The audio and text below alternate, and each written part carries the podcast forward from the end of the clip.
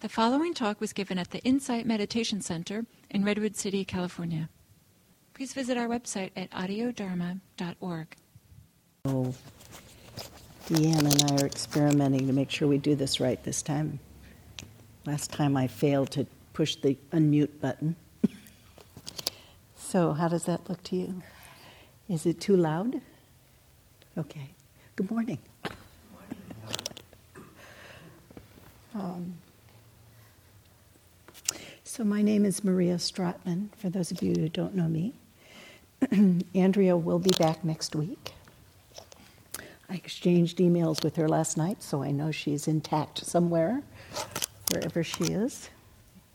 And in fact, I know she's doing a retreat at Spirit Rock right now, so that's where she is.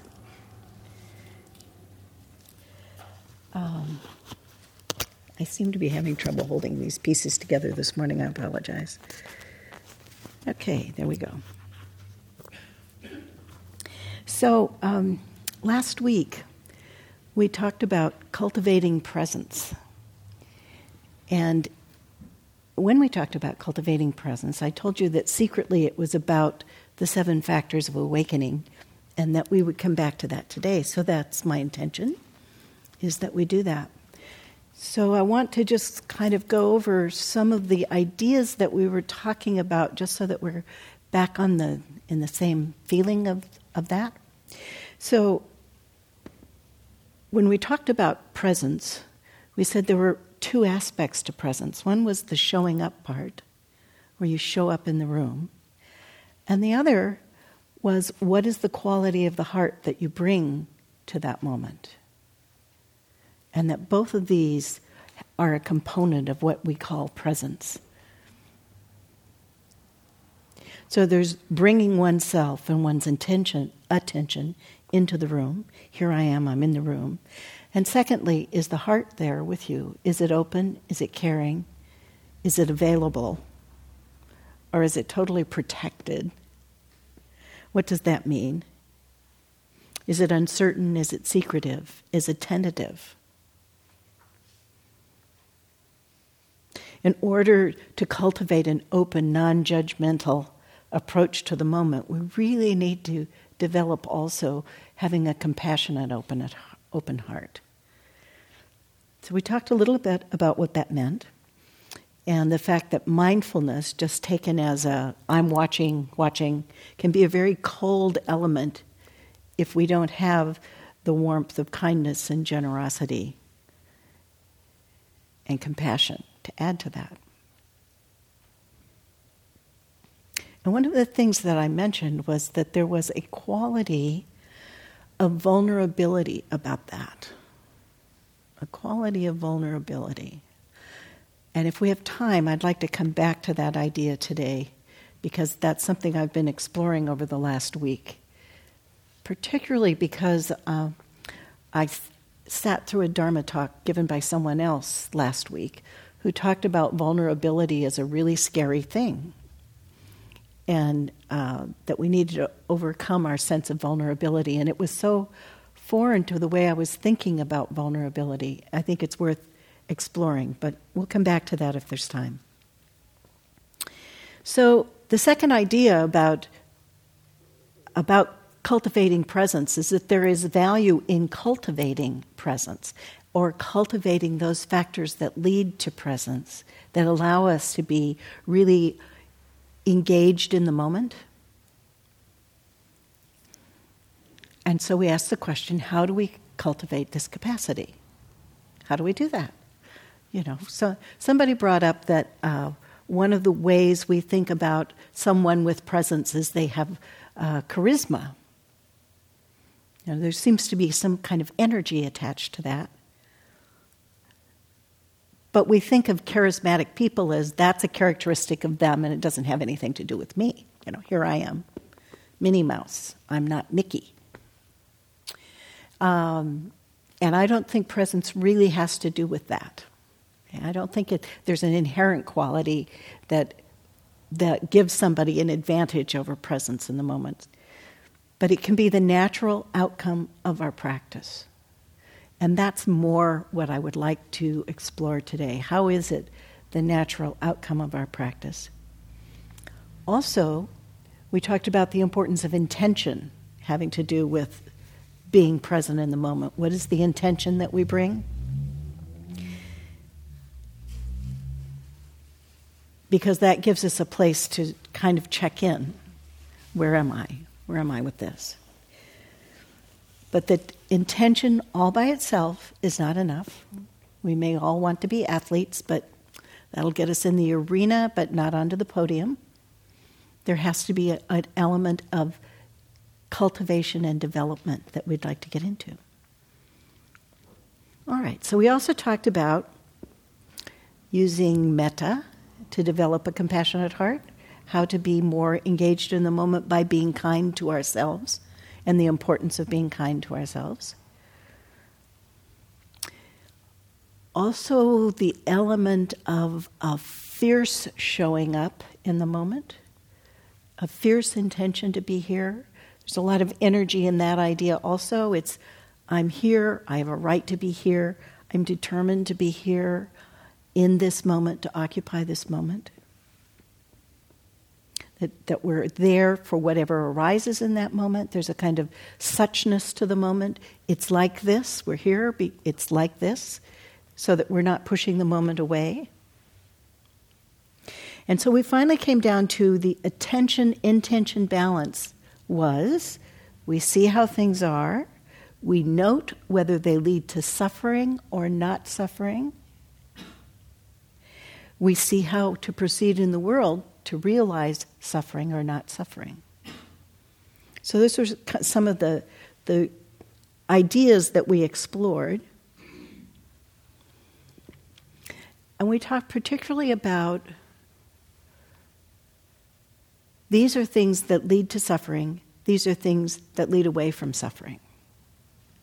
That a part of mindfulness has to do with being able to do that basic kind of evaluation that mindfulness is more than just showing up. So those are those are the things we talked about.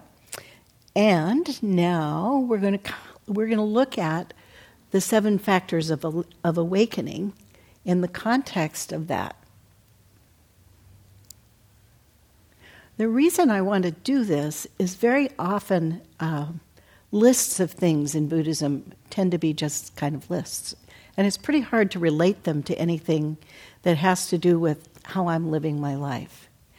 And one of the things that I discovered about the seven factors of awakening is that there was something I learned on the cushion about them. And there's something that arises as I go about my daily life that involves them. And neither of those things was a deliberate action.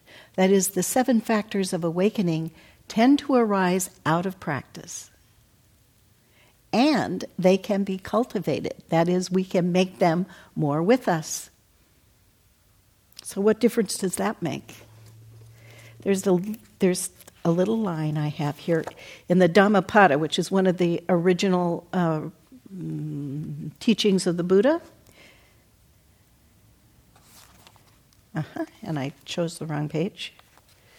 Those who fully cultivate the factors of awakening give up grasping, enjoy non clinging, and have destroyed the toxins, are luminous and completely liberated in this life. That sounds good to me. luminous and completely liberated in this life. Now, you know, it's, it's not very many things. Cultivate the factors of awakening, give up grasping, enjoy non clinging and dis- have destroyed the toxins are luminous and completely liberated in this life. The toxins being greed, hatred, and delusion. Now, these are not minor things. I don't want to pretend about this, but it's actually pretty simple. And when we talk about the seven factors of awakening, they're li- linked to all of these things. They're linked to the toxins, the greed, hatred, and delusion. They're linked to clinging and not clinging. It's, it's like a central clearing ground where everything kind of comes together. You know, one of the difficulties when you talk about this is that it's there's almost no string you can pull on that doesn't lead you way off into another arena. Another set of lists, another way of thinking about Buddhism, another way of thinking about the moment. Because this is a central, this is a central clearing place. This is where it all kind of comes together. So, what are the seven factors of awakening? They are mindfulness, investigation, energy, joy or rapture, relaxation or tranquility, concentration, and equanimity. Do it again. Mindfulness, investigation, energy, joy or rapture, relaxation or tranquility, concentration, and equanimity if we are good at all of those things, and by that I mean if we have the capability of giving voice to these factors in our lives, we will be able to let go of clinging, not clinging, greed, hatred, and delusion. So they're well worth cultivating. Well worth cultivating. That's why, that's why we're talking about it to begin with. All right, so let's look at mindfulness. Mindfulness is something we all have an idea about. We know what mindfulness is. Something about mindfulness has to do with meditation, being in the moment. Uh, we talk about non judgmental awareness. We come into a moment, we notice what's going on in the moment. We don't make, uh, we don't have opinions about that moment, we're just in the moment we pay attention in a particular way. And what I mean to, about that has to do with where we focus our attention, because there's lots of things that happen in a moment, and we actually can't take in everything. So we choose where to put our attention and what kind of energy we put into that attention. And we've we've used the the uh, example of um, paying attention to one person and being aware of other pers- people in the room. But where is the attention focused? So you may recall that the example I talked about where this came home to me had to do with uh, noticing for myself when I was telling a story to a friend how contracted and anxious I was about something that was going on. And then she asked me a question about something that was slightly unrelated, but related to something I had said, having to do with her visiting a friend whose friend had just died and how she wanted to know what should she have said in that moment that would have made her friend feel better and we talked about showing up, just showing up, and what does that mean? And in the process, I recalled being with someone in hospice and how we handled that moment, and my heart softened. And being able to notice that, that contraction in the moment and the softening in the moment was liberating for me. I didn't go back to telling my story that left me contracted and anxious and argumentative. I stayed with that feeling of the soft heart. I was able to make that choice because I could see that choice. That has to do with the mindfulness. So we, we can see what's going on and we can evaluate it in the moment. We notice something about what we're noticing. It's different than being non judgmental. Not, judgmental has to do with I like this, I don't like this, I'm pushing this away, I want to hold this close to me. And there's there's a, a, a different energy feeling to that judgment in the moment as opposed to noticing what's true about the moment. Does that make sense to everyone? So there's a, a quantitative qualitative difference so that we do not confuse non judgmental with being non discerning.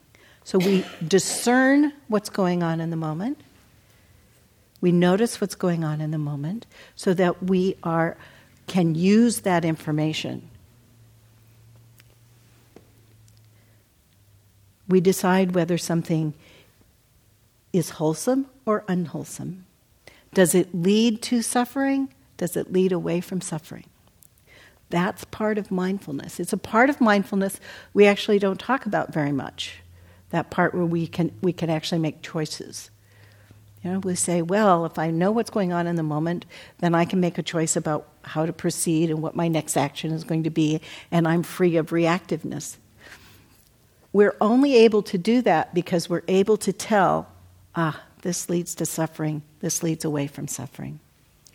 So there's a kind of self mastery involved in mindfulness. So that I can come into the moment and I can allow the moment to be the way it is, and I have choice. Mindfulness really gives us choice. But if we don't actually see, then we don't have choice. Okay? So when we're in a moment and we're being mindful, what are we mindful of? There's an object of our mindfulness. One thing we talked about was where are we directing our mindfulness? But also, when I'm sitting in here right now, there are several things that I can be aware of, very areas of things I can be aware of. I can be aware of the physical condition of my body. Am I contracted? Am I open? Am I at ease? Am I anxious? Am I happy? You know, I can, I can, I can get that. I can look at the feelings. I can feel the body. I can feel my emotional feelings. I like this. I don't like this. I can look at the, the mental attachment of w- which way my mind goes. I want this to go away. I want this to be different. I'm happy with this the way it is. I can be mindful of what thoughts arise in my mind and pay attention to those, and I can can say, I am here in the moment. I'm aware of being calm. I'm aware of being jealous. I'm aware of being embarrassed. So there are lots of things that we can be aware of in the moment. I can aware, be aware of my tendency to being pedantic. I'm going to lecture you on this idea. So, yesterday, I went into a room. I, I, do hospice on Monday mornings, and I went into a room, and there was a young woman sitting there uh, with her mother and her father. And her father was in the bed and uh, was dying. And the mother was in a wheelchair, and she was highly demented. And she was also a resident in the hospital, in another area of the hospital. So, it, so that was the scene, and I came in and I sat down. She, she invited me to sit down, so I sat down and I kind of sat on the edge of the chair. And because I wasn't sure how welcome I was or what was going to evolve, I was kind of sitting on the edge of the chair. And then I was leaning in so that I could be part of the circle because I felt a circle forming among the four of us. And after about 10 minutes, I realized I looked like I was about to pop up and run out of the room. because I was sitting right on the edge of the chair. And so I stood up, and, and she looked very alarmed, the young woman, that I was going to leave her here. Because it turned out she wasn't quite sure what to do in the room. She was there all right, but she had a, a mother who was demented, who, who it was unclear what she was taking in, and a father who was uh, non responsive and what happens next? And there I was, perched on the edge of the chair, looking like I was going to fly out of the room. And once I sat back, she relaxed. And it was only because I realized how far I was leaning forward into the room, what, what I was creating in the room by that physical shape of my body leaning that way. So, by being aware of that, I was able to, to change not only her impression of whether I was actually in the room, but my own. I was able to settle in and say, I'm staying here, I'm here, I'm here. Instead of, well, this could be just a little pop in and you know, everything's okay and I'm going to leave. Those kinds of awarenesses physical awareness, what's going on, who are the people in the room, how am I taking that information in? That's all part of mindfulness. What, what's my impression of the room? Uh, ah, I see, she looks a little tense. This woman looks a little tense. So I'm paying attention to what, am, what, are, what are the inputs I'm getting, what are the physical inputs I'm getting. And then, then, because I have all of this data sitting there, I was able to say, I need to settle. And that allowed all of us to settle. So that's what we're talking about when we talk about mindfulness. It isn't just being aware, but it's being aware with, a, with some discernment so that we can evaluate what's happening in the moment and settle into the moment. Okay?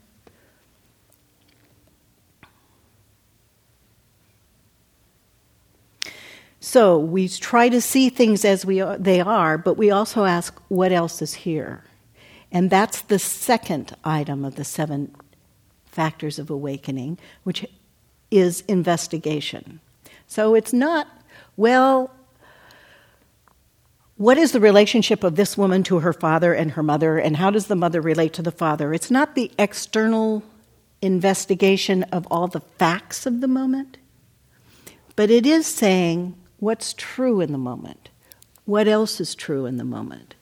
What else is true in the moment. So it's a process of going deeper.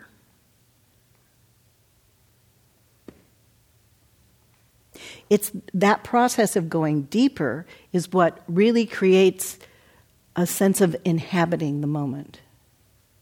So you don't just take things on face value.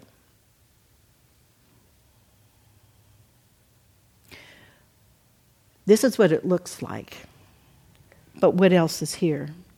There was um, there's one of my one of my favorite stories about this is by Sharon Salzberg tells the story, and she she talks about being in a, a train station, you know, a very large train station, and some uh, young guy came by on a skateboard, zipping right by, and she immediately jumped up and she started yelling at him, "Be careful! What are you doing?" And then she started thinking about that and saying, "Wow, that was a fairly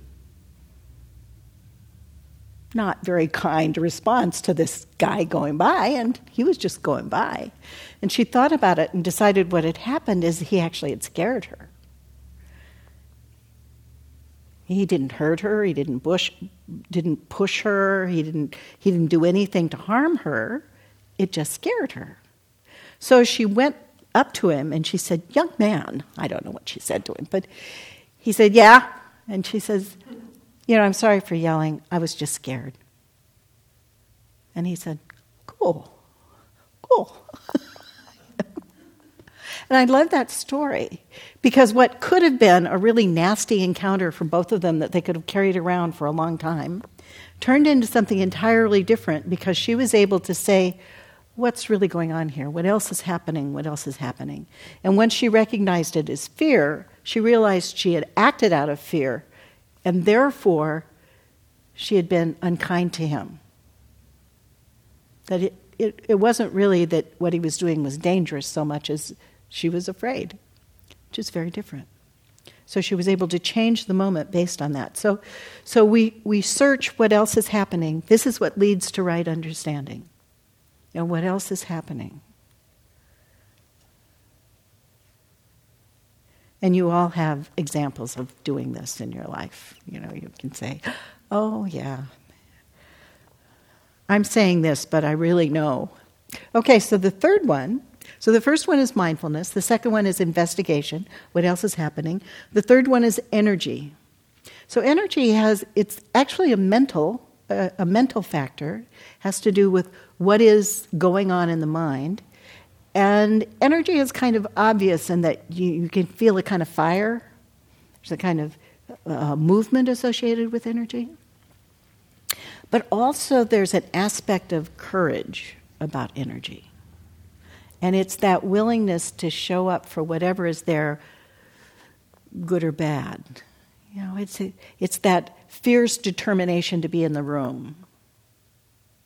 It takes courage to show up in every moment. There are a lot of moments that I'd just as soon not walk into.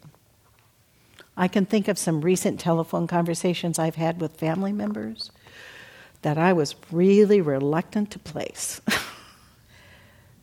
and, and being willing to actually place the call and and meet whatever is at the other end of the line is something that occurs in every moment.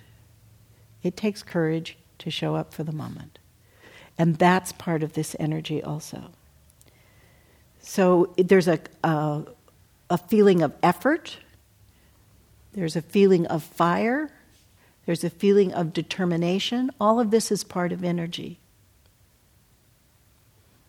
So we've had mindfulness, investigation, energy. The next one is joy or rapture. This actually is my favorite. And the reason it's my favorite is that it leads to a willingness to come back. If you can find joy in the moment, oh, oh, yeah, I like that there's, there's a kind of pervading feeling in this quality of this is okay. This is going to be okay. Oh. And, and it, it is something that is uplifting. It's hard to talk about joy and keep your shoulders hunched and bent over at the table, you know. Joy is something that perks you up.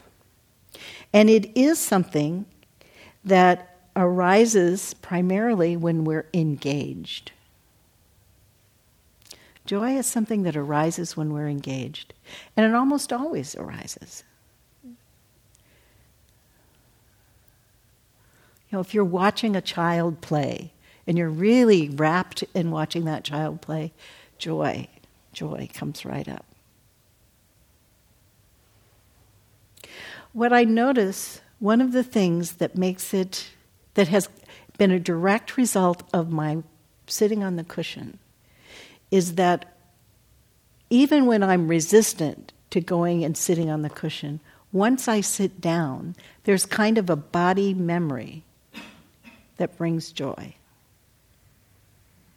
There's, I, I think that it had, arose out of being on long retreats where a sense of calmness was present and I would settle into that feeling, even when the retreat was about aversion. The physical sitting down on the cushion now, for me, brings joy. Because it's been such a source of insight for me, and it leaves me with this sense of lift, just lift.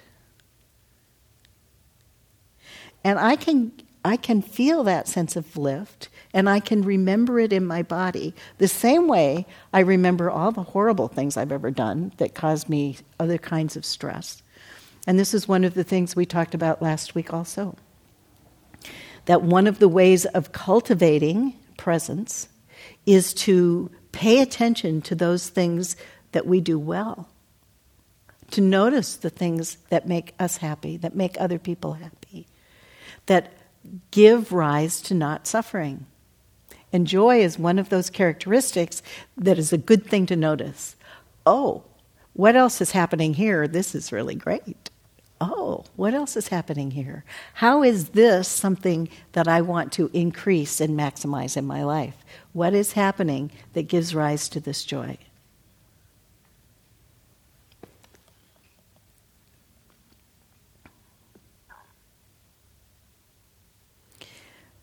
Gil likes to say that there is a kind of letting go into associated with joy, a letting go into. Very often, we, when we talk about letting go, we are letting go of something we're holding on to. But there's also this I would say that's the, the feeling I have when I sit on the cushion is there's a letting go into that moment. Just letting go of everything else and settling into that moment. So that's another way to think about joy uh, in one of these. So the next thing after after joy is uh, tranquility, and joy often leads to tranquility. You heard me even talk about the settling in and how peaceful and remembering the calm. And, and that is one of the factors of, of awakening. And one of the, the crucial factors about occupying the moment is to be relaxed in that moment. Tranquility is being just allowing yourself to be in that moment. Oh, just here. And there's a calmness, there's a calm calmness in the mind that just is relaxing into this. This is okay right here. Right here, I'm going to stay with this. It has to do with calming, calmness of the feeling, even if that feeling is joy or that feeling is sadness, to just be okay with that feeling. The settling in, here I am. Ah, that. There was a, a time uh, not too long ago where I became very aware of just feeling sad.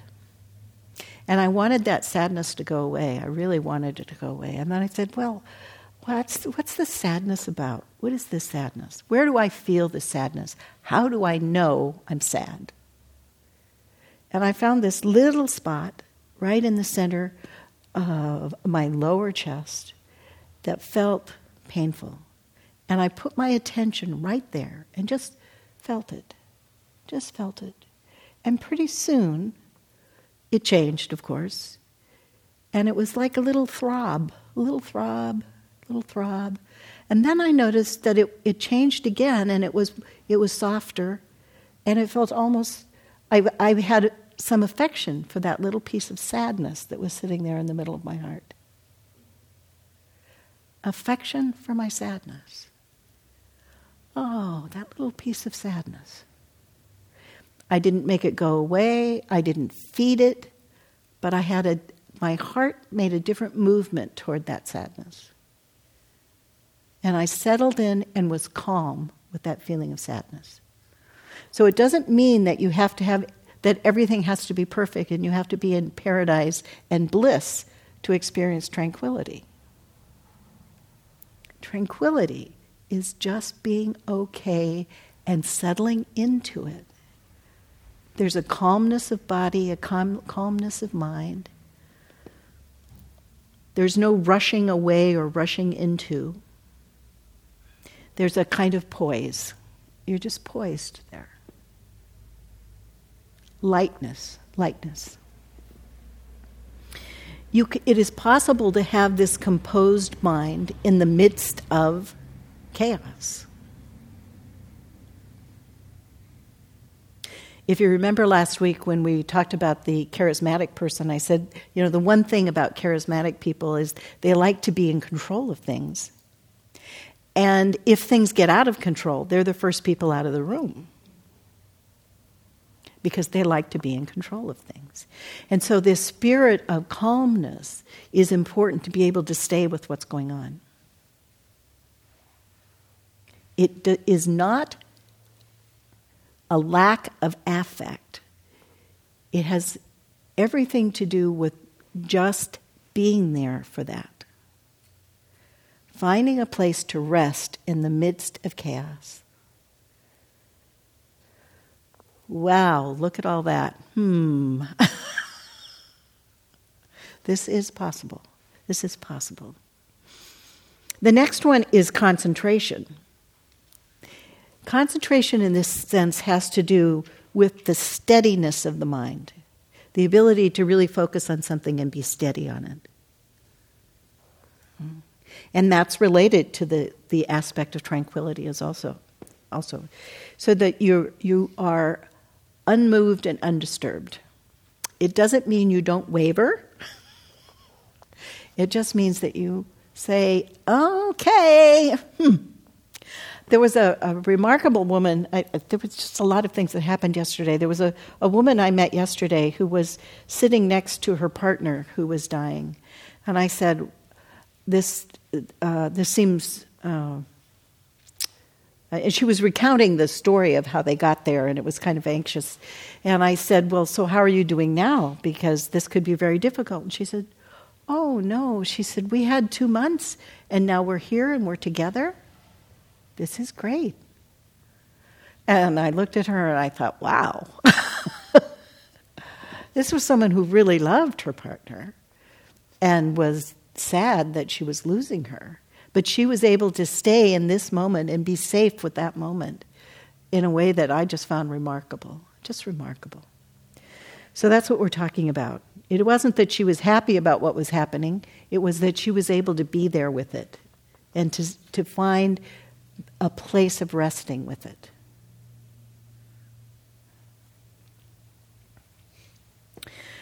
And the last one is equanimity. Now, equanimity is another one of those places where uh, uh, people seem to have the idea that equanimity is something that will forever escape them because there's always a charge. Charge comes in, and we say, oh dear, what am I going to do with this? But equanimity is part of that being able to accept whatever comes and goes, to weather the experience without being washed out into the ocean. It's to be able to, to, to have the waves come up and hit you and wash away again.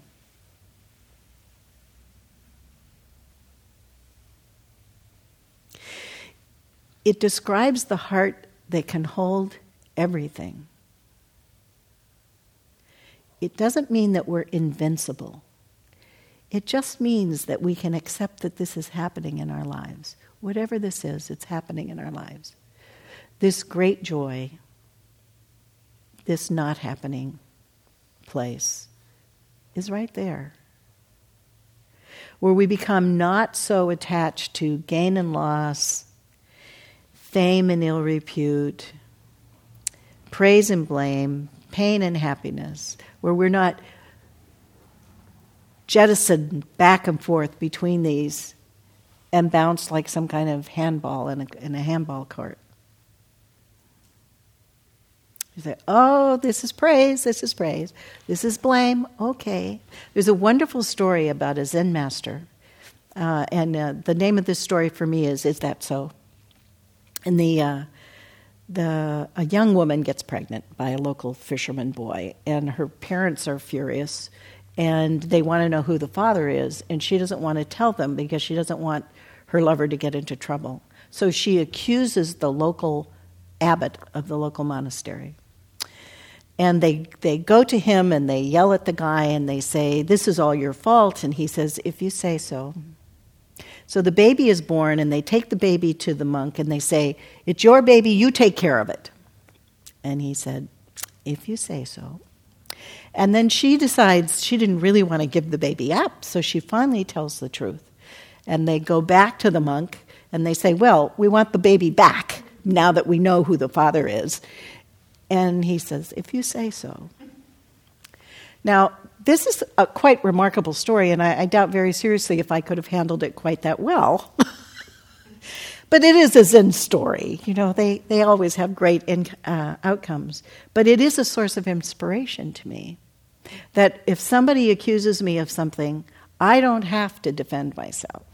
I mean, sometimes there are times when you, you need to do that, but basically, that is that so feeling that I don't have to be blown away by this just because you're accusing me.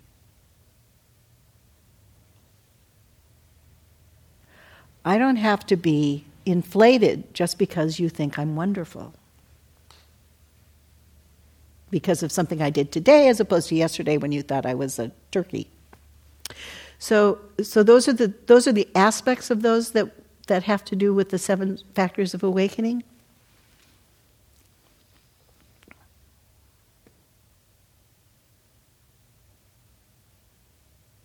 So there's investigation, energy, and joy. Those things are really useful when the mind is feeling kind of sluggish. Tranquility, concentration, equanimity, Those are good when the mind is kind of excited or overly eager to go somewhere, overly energetic. There's, and mindfulness is sort of the balancing factor for all of those. What's going on? What's going on? What's going on? Be here. What's going on?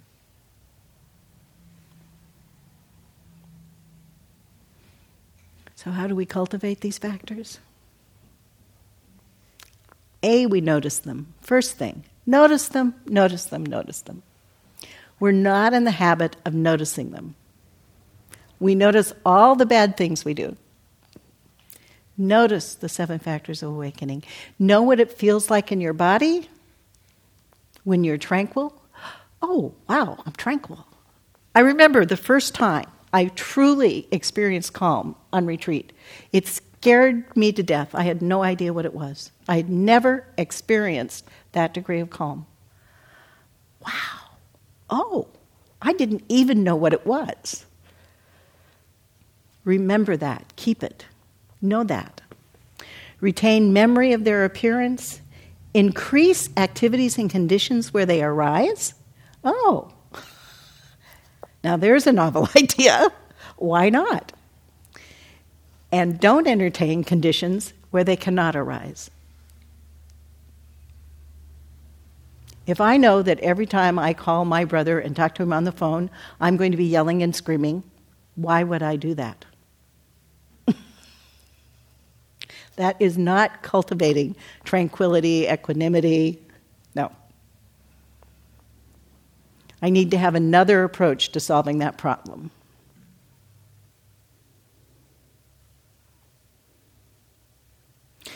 So, let me go back for a moment to presence joy, the quality of lightness in the moment, of a loving and open heart.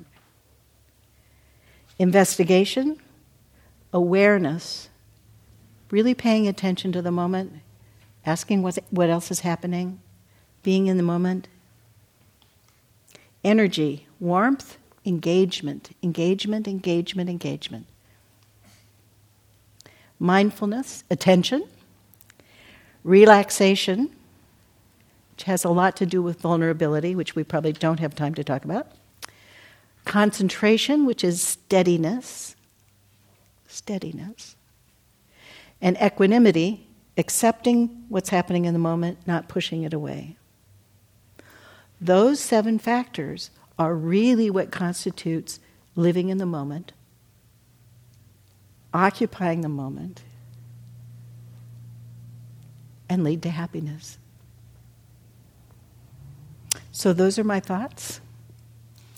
Thank you for listening. If you have any questions or suggestions or observations, I'd be happy to hear them.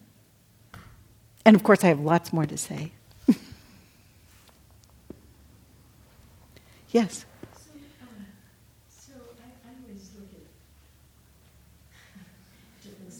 Let's use the microphone, please. Hold on just a moment.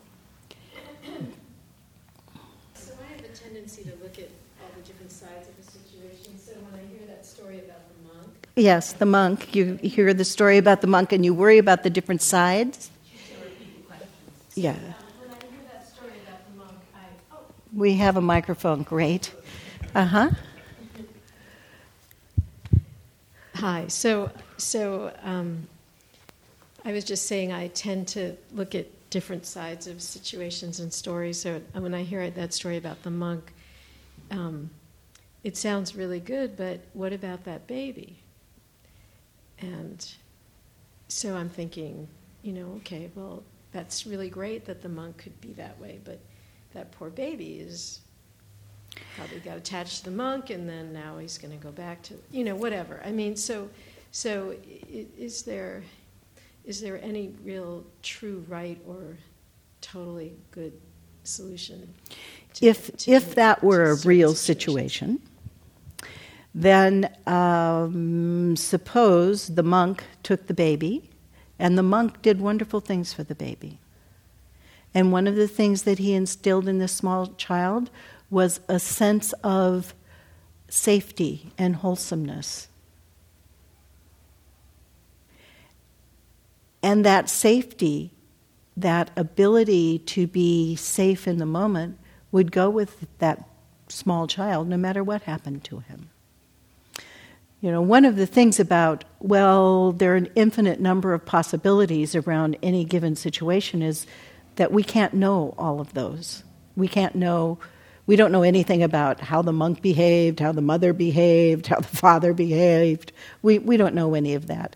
So it's not really possible to, to comment about that. So if it were happening to me, if somebody came to me and said, This is your baby, and I know this for some reason you're responsible for this baby, and I accept that responsibility, then I would take care of that baby. But that has all kinds of other ramifications around it that I, you know, I can't really address. So when you bring up what about the baby, the story was really about how to deal with praise and blame the baby was part of the story, but so was the young girl, and so was the father who didn't know anything about it. And I mean, there there are all kinds of stories that we can create around it, but it isn't, mm, you know, for the point of for the purpose of illustration, it's not it's not anything that we can usefully address. Does that make any sense? You know, I, I am the, the story is not about whether the Zen master was a perfect person and therefore we have to defend all of his actions. The story was about not reacting to the uh, slings and arrows that are pointed at you. It's about, it's about maintaining, it's about being present without having to control and manipulate the present. All stories have other things you can say about them. Thank you.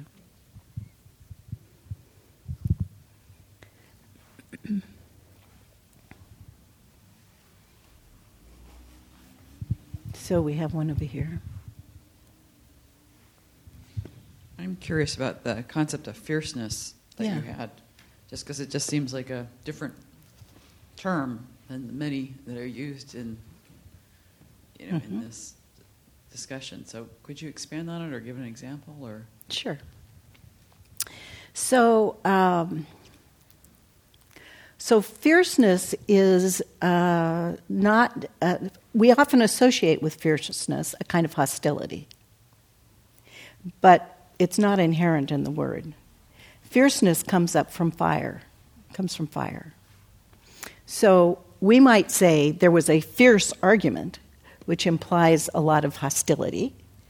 But when we talk about a fierce impre- presence, we're talking about an energetic impression. Uh, excuse me, an energetic presence. So it really has to do with the energy and the warmth of the moment.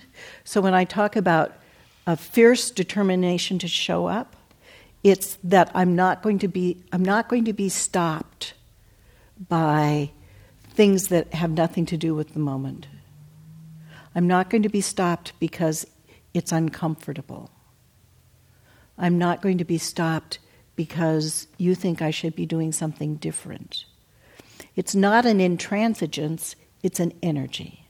Does that make more sense? Um,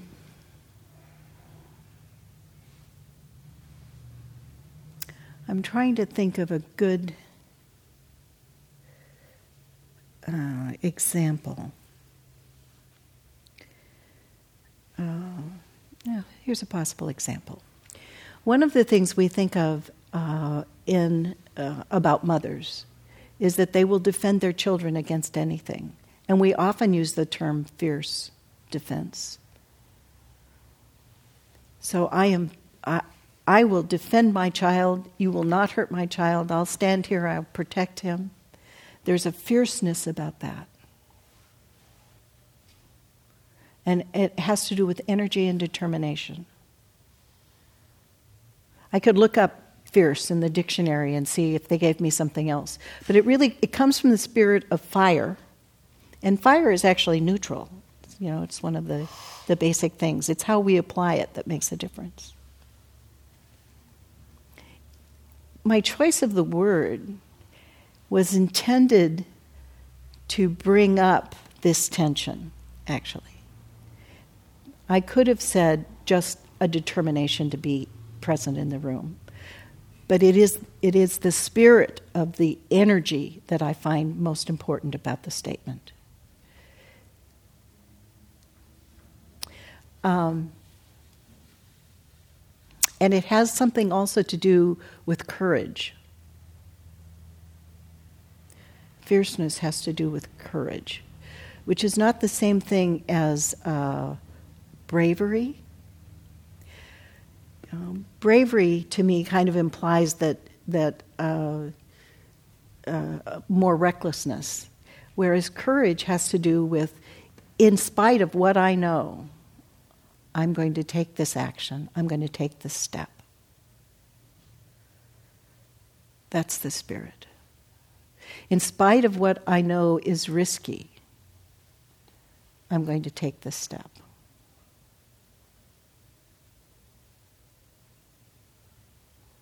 How does that feel? Does it still bother you? yeah, it's just when I think of courage, I think of like a, a uh, calm courage. So having a fierce courage is just a different. Uh-huh. Um, well, it's a different. Has a different feel. Different feel to it. So it's anyway. I'm just digesting that. So thank you. Yeah. Well, if you think about it in terms of the seven factors of enlightenment or of awakening, we have both energy and we have tranquility. And both are required. And we apply them at different times depending on the need. Yeah, so while we, we typically list them in order, we don't use them in order. you know? Sometimes I need to really boost myself to get something done, and sometimes I need to calm down and settle in order to, to get something done or to, or to lead away from suffering. So thank you for that because I chose it deliberately. So I love that you did that. that was good. Thank you.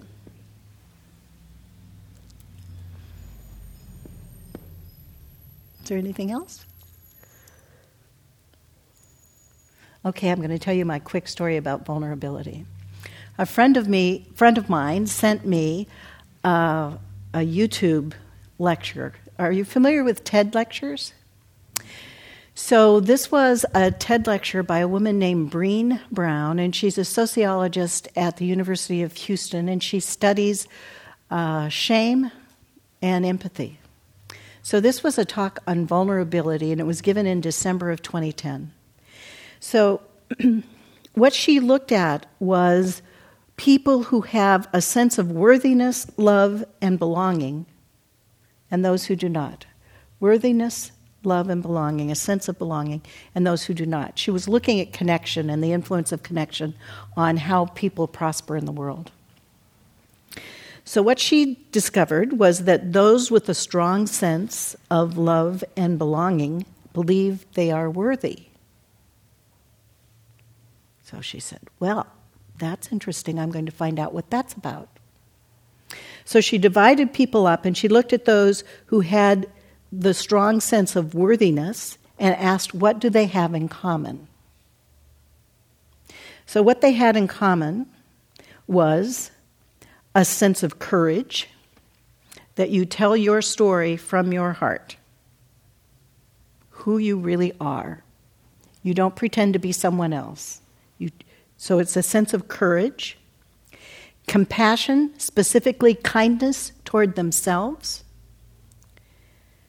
Third, connection was only possible through authenticity. They believed that, that unless they were authentic, they could not make connection. And four, vulnerability was absolutely necessary.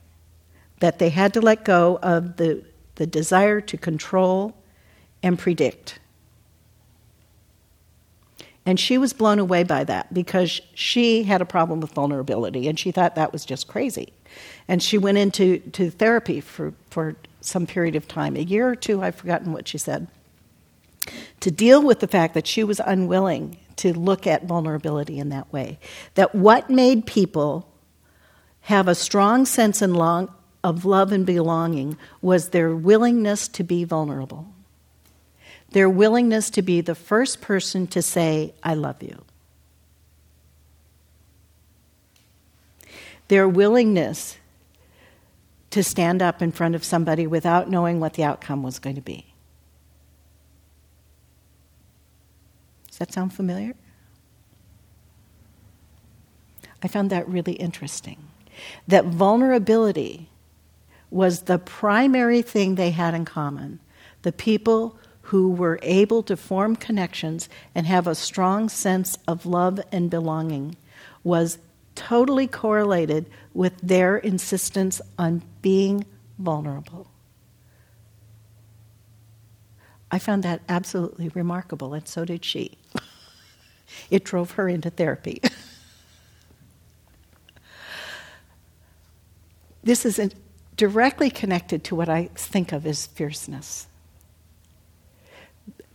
Courage that arises out of willingness to show up for the moment, to accept the moment as it is, to accept the inability to control what comes next.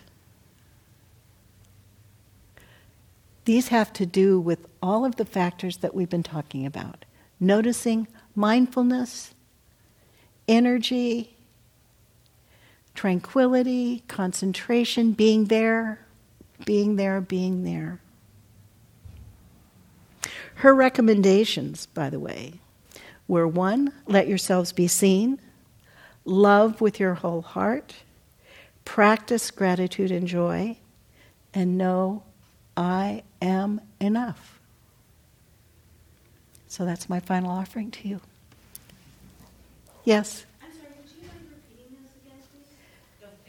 Let ourselves be seen, love with our whole hearts, Practice gratitude and joy. Know I am enough.